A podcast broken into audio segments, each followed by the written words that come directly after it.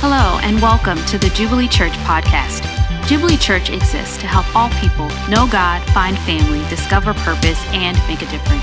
If you would like to learn more or connect with us, please visit our website at jubileestl.org. I think, um, I think we're all looking for favor. You know, maybe this, this is the end of the year. Maybe you're looking for favor from a boss. You want to raise, you want a bonus, you want favor from a boss. Maybe from a bank. You want a loan, you want to refinance, you want to expand a business, you want to do, you want to, so you go in there with your credit score, whatever that is, you don't have to say, I won't either. And then we go in there like, you want favor from a bank. Or maybe you've uh, messed up and you need favor from the person sitting next to you. Uh, I think we all want favor. Uh, today I want to talk a little bit about that, what that means. Not favor from men, not favor from humans, uh, but, but favor from God. What is favor from God? Um, Mary was described as someone who was favored. In fact, it says that she was highly favored. What does it mean to be highly favored? Um, what does it mean uh, to walk in the favor of God? Well, I've got good news for you. Uh, we're all here. If you're here and you know Jesus, Jesus has, has impacted your life, He's called you to Himself. You are a favored person. One of the things that we're going to see today is that favor is not a reward, but it's a gift. Mary, you know, Mary, in some circles, Mary is, is put out as, you know, like she's some uh, superhuman type figure, but she was extremely ordinary. In fact, it's, it's fair to say that she was less than ordinary. Uh, favor is not for status. You know, hey, I got a great parking spot. You know, the favor of the Lord. Favor ain't fair. You know, like that's not favor. Favor is not for status, it's for service. In fact, that's really what I want to say is that in the call of God that we've all been favored by His grace. Uh, it's not something we've earned, it's not something we've deserved, it's something He gives to us. And one of the things that we see as we rehearse the, the, the Christmas story, as we rehearse this narrative, and we look at all these different characters, and we're going to see this really, uh, especially in the life of Mary, is that she, has a, she had a divine call in her life. One of the things it means to receive the favor of God, to walk in the favor of God, is to receive this divine call. So I want to take a look at her call, and I want you to be thinking about your call. And if you've never thought about it, today's a good day to think about it. And we are, if you're new to us, we are built around helping people discover that. In fact, if you are new today, a good next step for you is the growth track. As David mentioned, we want to help people know God, know what it is to know God and how we get into this and, and, and find family. That's, that's huge. Discover their purpose and make a difference. So, anyway, in this story, the angel of the Lord turns up to this very, very ordinary girl, uh, this teenage girl, 14, 15, 16. She was betrothed, that is to say that she was engaged, but this was just an ordinary girl on an ordinary day. You know, she's getting ready, maybe thinking about Joseph, maybe thinking about the details of her wedding, has her future in mind. What she wasn't thinking was, I'm going to get an angelic visit today. Uh, that wasn't on the agenda. But the fact that she didn't have an art, a heart attack is notable. Um, little Bible trivia the two most common phrases said by angels in the Bible are fear not and get up. Angels are scary. But it's notable she didn't have a, heart attack. But, she, but she did wonder, she was seeking to discern what type of greeting this is. And if you're seeking to discern what type of greeting this is, maybe there was other greetings. But even if there wasn't, even if this was the very first time, please note that although Mary was troubled about what God would speak, she was not troubled that God did speak.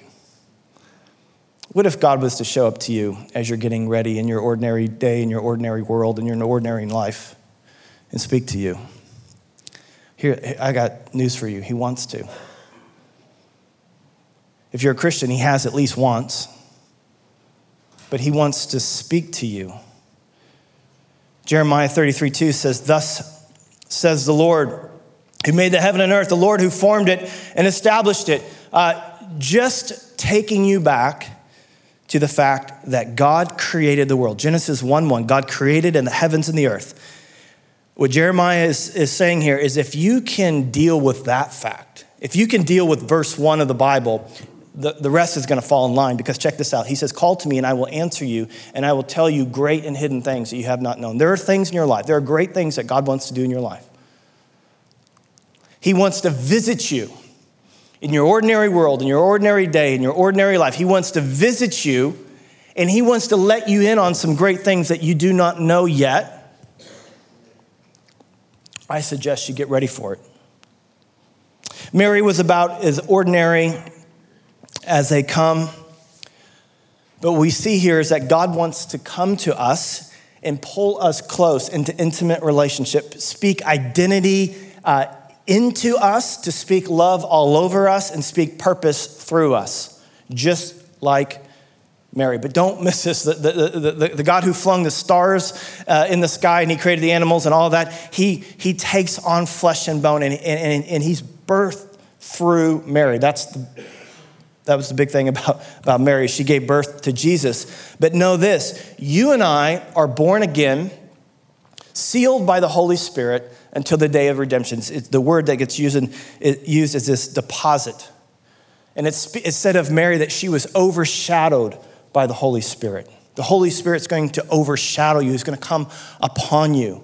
Jesus said to his disciples, Wait here. Uh, my, my, my spirit is going to come upon you, it's going to overshadow you, and then you will be my witnesses in all Judea. There's a, very, there's a sense to where God wants to use you to birth Jesus into your environment. Mary gave birth to Jesus, overshadowed by the Holy Spirit. God wants to use you, God wants to overshadow you with his power, with his spirit, and use you to give birth to into your environment, into your workplace, into your schools. all, you know, sometimes we pray, and, and, and I think this way too, like, oh my gosh, this world is crazy. It's going cuckoo for cocoa puffs. It's just nuts. And in and, and, and my workplace and my school and, and my kids' school and and man, well, God, will you do something? And I think God, in a sense, is like, you know, I, I already have. I put you there. I put you in that workplace. I put you in that neighborhood. I put you in that school. And God wants to use us, and He wants to use us in our generation, for our generation, to our generation. The hope is not, the hope of the world is not in our government. It's not in our media, our education, our finance. The hope is in God. The hope in God through the church. And Jesus says to us, I want, to, I want you to birth me into your world. He, he, he has a call for your life. We are carriers of the Spirit. We are not the hope, He is the hope, but His hope is in through us. But the big thing that we have to understand, or we'll miss this, is we have to understand that God uses very, very ordinary people. Mary was so common, so ordinary. In fact, below ordinary. She was this teenage girl. No lineage, no prestige, no money, no power. But here's the truth about God God does not need great ability to do what he wants to do on earth. He just needs great availability. So Jesus comes to the, the boy, you know, very famous miracle. He takes the boy's box lunch and he feeds the multitudes. The, the capability of this little boy was not much. Few loaves, few fish. But he took that availability and he fed a multitude, and God wants to do the same thing. He's just looking for you to say yes to him. That's what you see here. Just want someone to say yes to, to him. And, and Mary's like, Yes, let it be according to your word. And the angel here again says that, she is highly favored. But again, it's about um, service and not status. The things that we receive from God are not ours for our status and our life and, and our renown. You know, you've heard that phrase, you know, uh, possession is nine tenths of the law. And uh, you guys hear that? You know what I'm talking about? Okay, well, so unless there's a compelling reason otherwise, if you've got that object in your possession, it's yours. That's what the law says.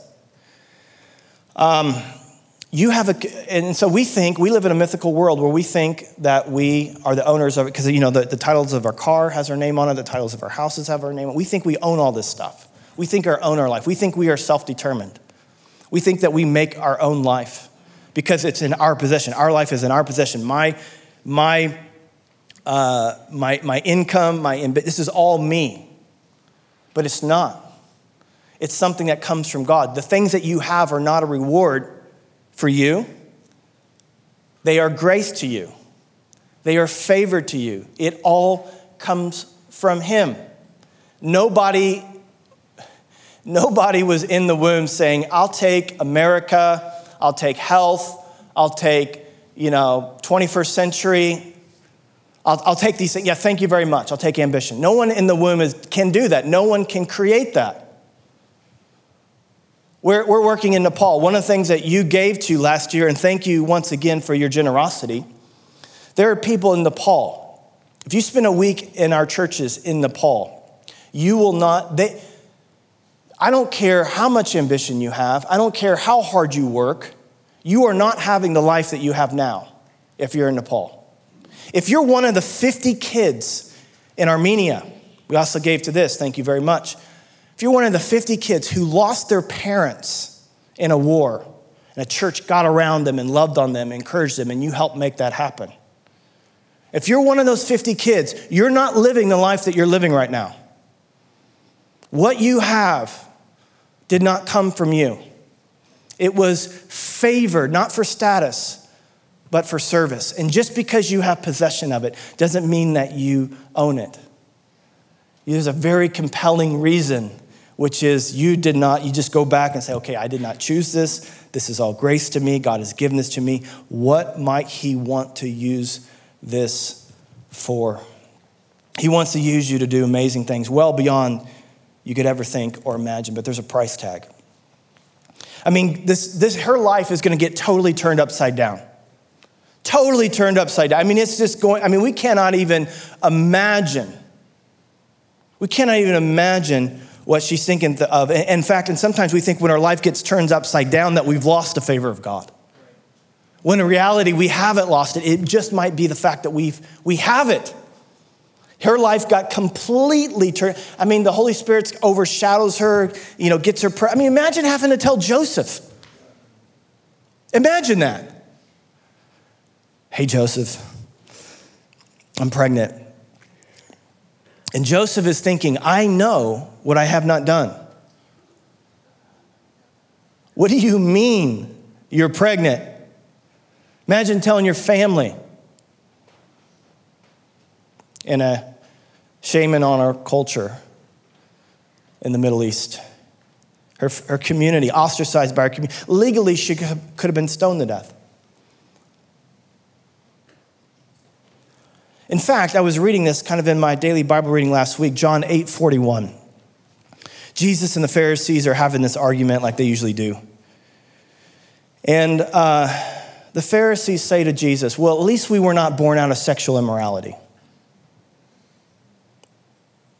you know, the first century version of your mom's a you know what. This title, she carried it, not for a, one little quiet night in Bethlehem. She carried it her entire life.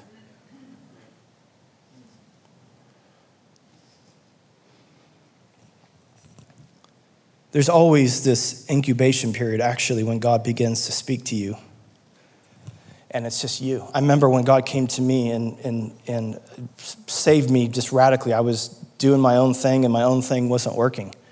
And it's like, you know, God dropped this boulder in my life and, and said some things to me in my college apartment. And I didn't have language for it back then. I didn't even know how to tell someone. And there was just this period of time where it was just God and I are the only ones that knew it because I didn't even know how to explain it to other people.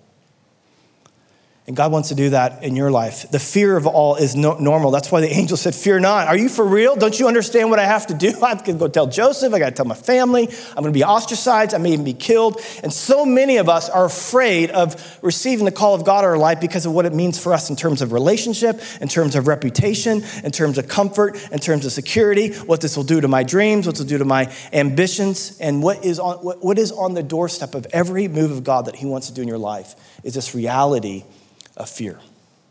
I'm afraid. I'm afraid. Fear is gripping people, it's paralyzing people. They're losing their confidence. They're afraid.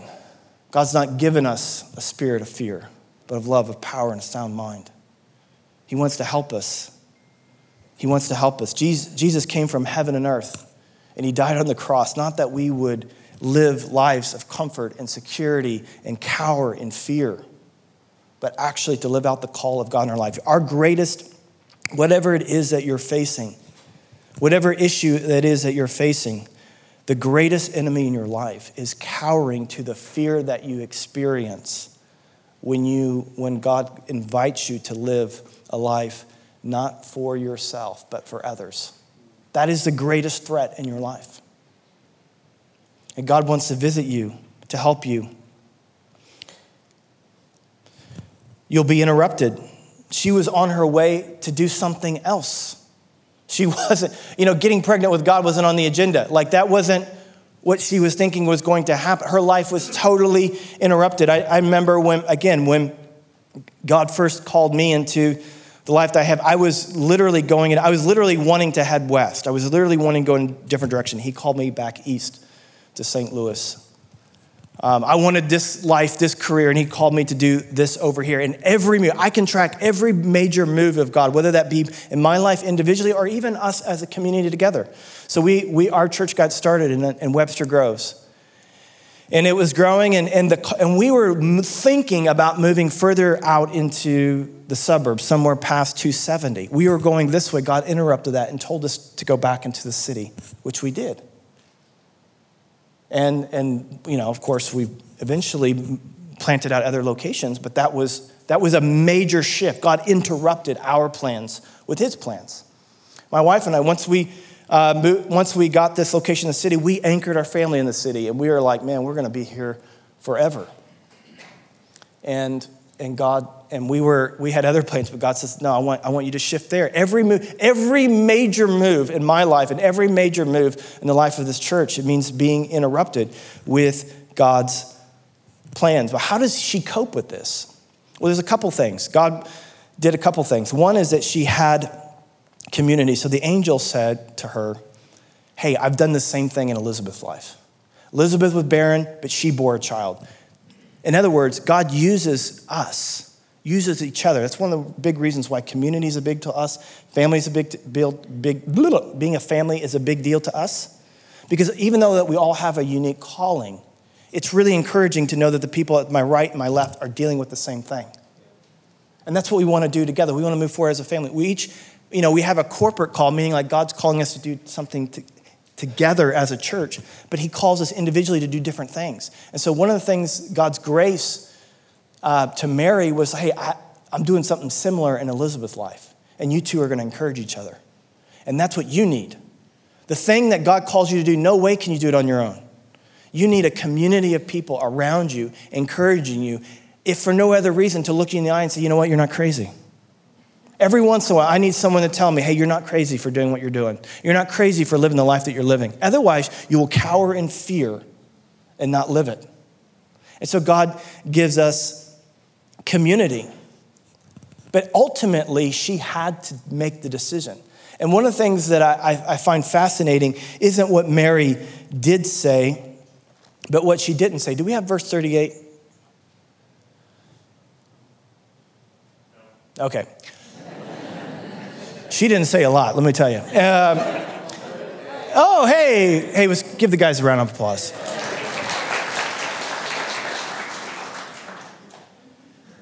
And Mary said, Behold, I am the servant of the Lord. Let it be according to your word. What Mary didn't say was, Behold, I am the servant of the Lord, and I'm not afraid anymore. Let it be according to your word. Which means that we have to step forward despite the fact that we're afraid. That we do it afraid. We do it afraid until we're not afraid anymore. You do it afraid, we obey. May it be according to your word, not according to my word, not according to my life. See, part of the problem of living a self determined life is thinking, like, man, it's just like I've got to, I got to be comfortable with it. It's got to be in my, man, that's not what God's called. God's called you into something bigger than you. And it's something bigger than you. It's not going to make sense to you, it's not going to feel comfortable to you. But He wants to call you into that. And then finally, I think the other um, cost we have is that we have to, we have to be willing to look foolish because Mary had to embrace what is impossible. How many know that a pregnant virgin is, there's no such thing? I mean, there's no such, it is an oxymoron. That is not, that is impossible. That is impossible. And we can look at Mary and think, well, that just, it, you know, this specific thing has only happened once, but like this specific, the way, the, her impossibility you know, like that, you know, what she does is impossible, but what I do, you know, I can do. But if, if everything God's called you to do, like you have the money to do it, you have the time to do it, you have the energy to do it, you have the, the skill to do it. If everything that God's called you to do, you can imagine yourself doing, newsflash, you're not doing what God's called you to do. If you can live your life without Him, in other words, you're not doing what He's asked you to do. We have to embrace what's possible. It's, at, it's, it's when we're at the end of our rope that God's rope begins. We're not going to be smart enough. We're not going to be gifted enough. We're not going to be energetic enough. Otherwise, we wouldn't need God. And maybe you find yourself this morning and, and you haven't lived in a place of faith for a long time. One of the things that I hope you get out of this Christmas story and the candles and the lights and nativity scenes is that God wants to call you into a life of faith. All these characters had this, like, the, the, even the shepherd, common people, common, common people, with this destiny to herald the good news of Jesus. And the good news when it comes to looking foolish we, there's a lot of biblical precedent that we can draw encouragement from, not only from each other, but also in the scriptures. I mean, think about Noah. Noah has got to tell, her, tell his friends, hey, I'm building an ark. What's an ark? I don't know. But I'm building one. What for? Rain. What's that? I don't know. Hasn't happened for 120 years. He's building I don't know what for I haven't got a clue. Abraham and Sarah. You know, imagine them. You know, they're, you know, they're in the uh, maternity section at Target looking at clothes. So their friends come up and say, Hey, is that for your grandkids? Because she was barren. The Bible says that Abraham was as good as dead. I don't know how old he is, but they looked, they, they looked at Abraham and said, You know what? You're about as good as dead. That's, about, that's how old he was. So, whatever it takes, however old you have to be to look like that, that's Abraham hanging out in the maternity center. Oh, is this for your great grandkids or your great great grand? No, no, no. This is for us. What? Moses, Moses, I'm going to use you to get you uh, to get my people out of the you know the biggest and the baddest army that's ever lived in Egypt. And then they're going to chase you, and then you're going to have to cross a, re- a big sea. Great. What, what are you going to give me to, to make this happen? Here's a stick. So Moses and off he goes. Joshua. Joshua, Joshua, you're going to, you're going to defeat this great walled city called Jericho. Great. What do I got? You got the marching band. Get a trumpet, get the flute, get some tassels, a funny hat. You know, my kid is in marching band, and I see the marching band, I see the football players. My money's with the football players. My money's with Jericho.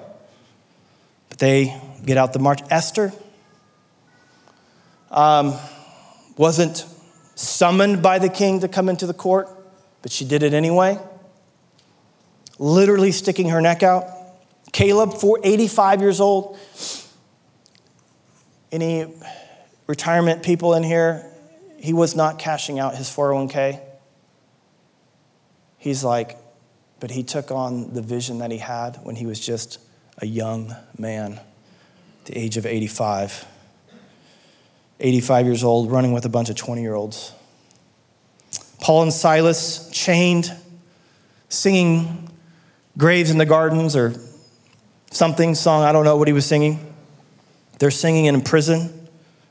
Getting the little boy with five loaves and two fish, expecting to feed 5,000.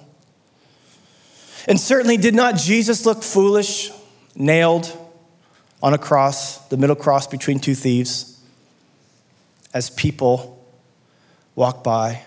Is this your Messiah? Is this your king? If you're the king, if you're the Messiah, then come down. And they mocked him. They beat him. They spit on him. I believe God would want to say in 2021 in our polarized, individualized, politicized, trendy, soft, safe little Western world. Are there any Christians out there willing to birth me into their environment? Because if we're willing to trust Him and live in a place of faith, I think we might just see what they saw in the scriptures. Because you know what? Noah was saved from the flood. Sarah did bear a child.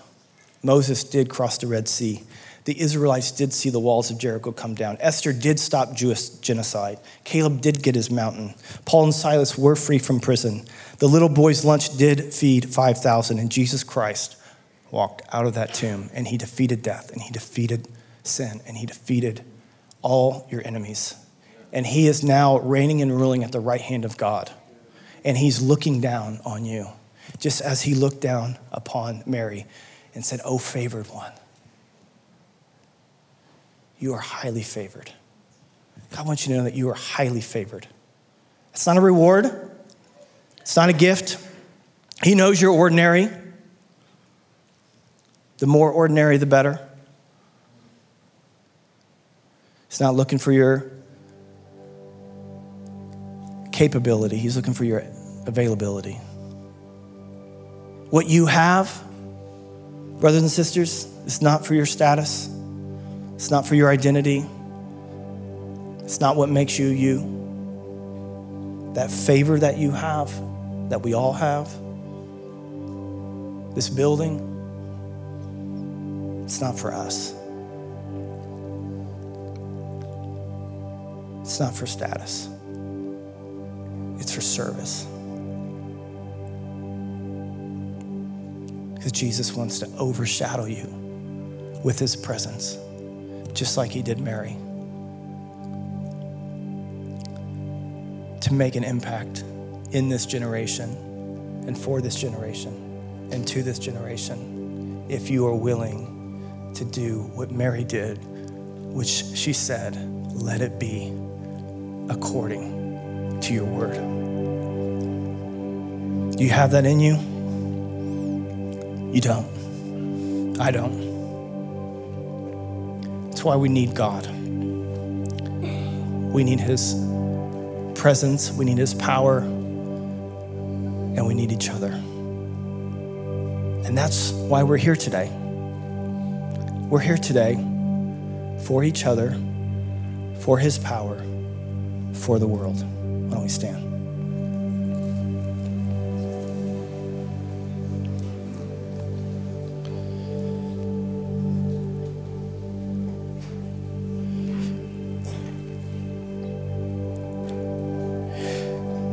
Jesus, we just repent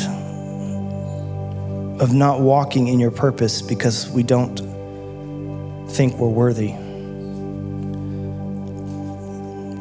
we were never worthy, but you have favored us. We are highly favored. We have received much grace in so many ways, in so many forms. God, as we contemplate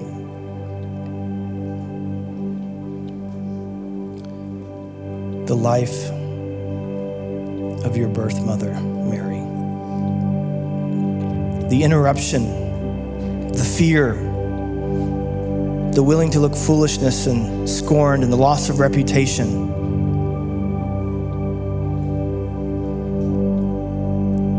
Lord God, we want to be men and women who lock arm in arm, knowing that it's going to require something we can't see. It's going to require a power that we don't have to live a life that we could never imagine. God, I just pray as we end here, I just pray you would overshadow us with your presence, that we would be men and women who say, Let it be according to your word.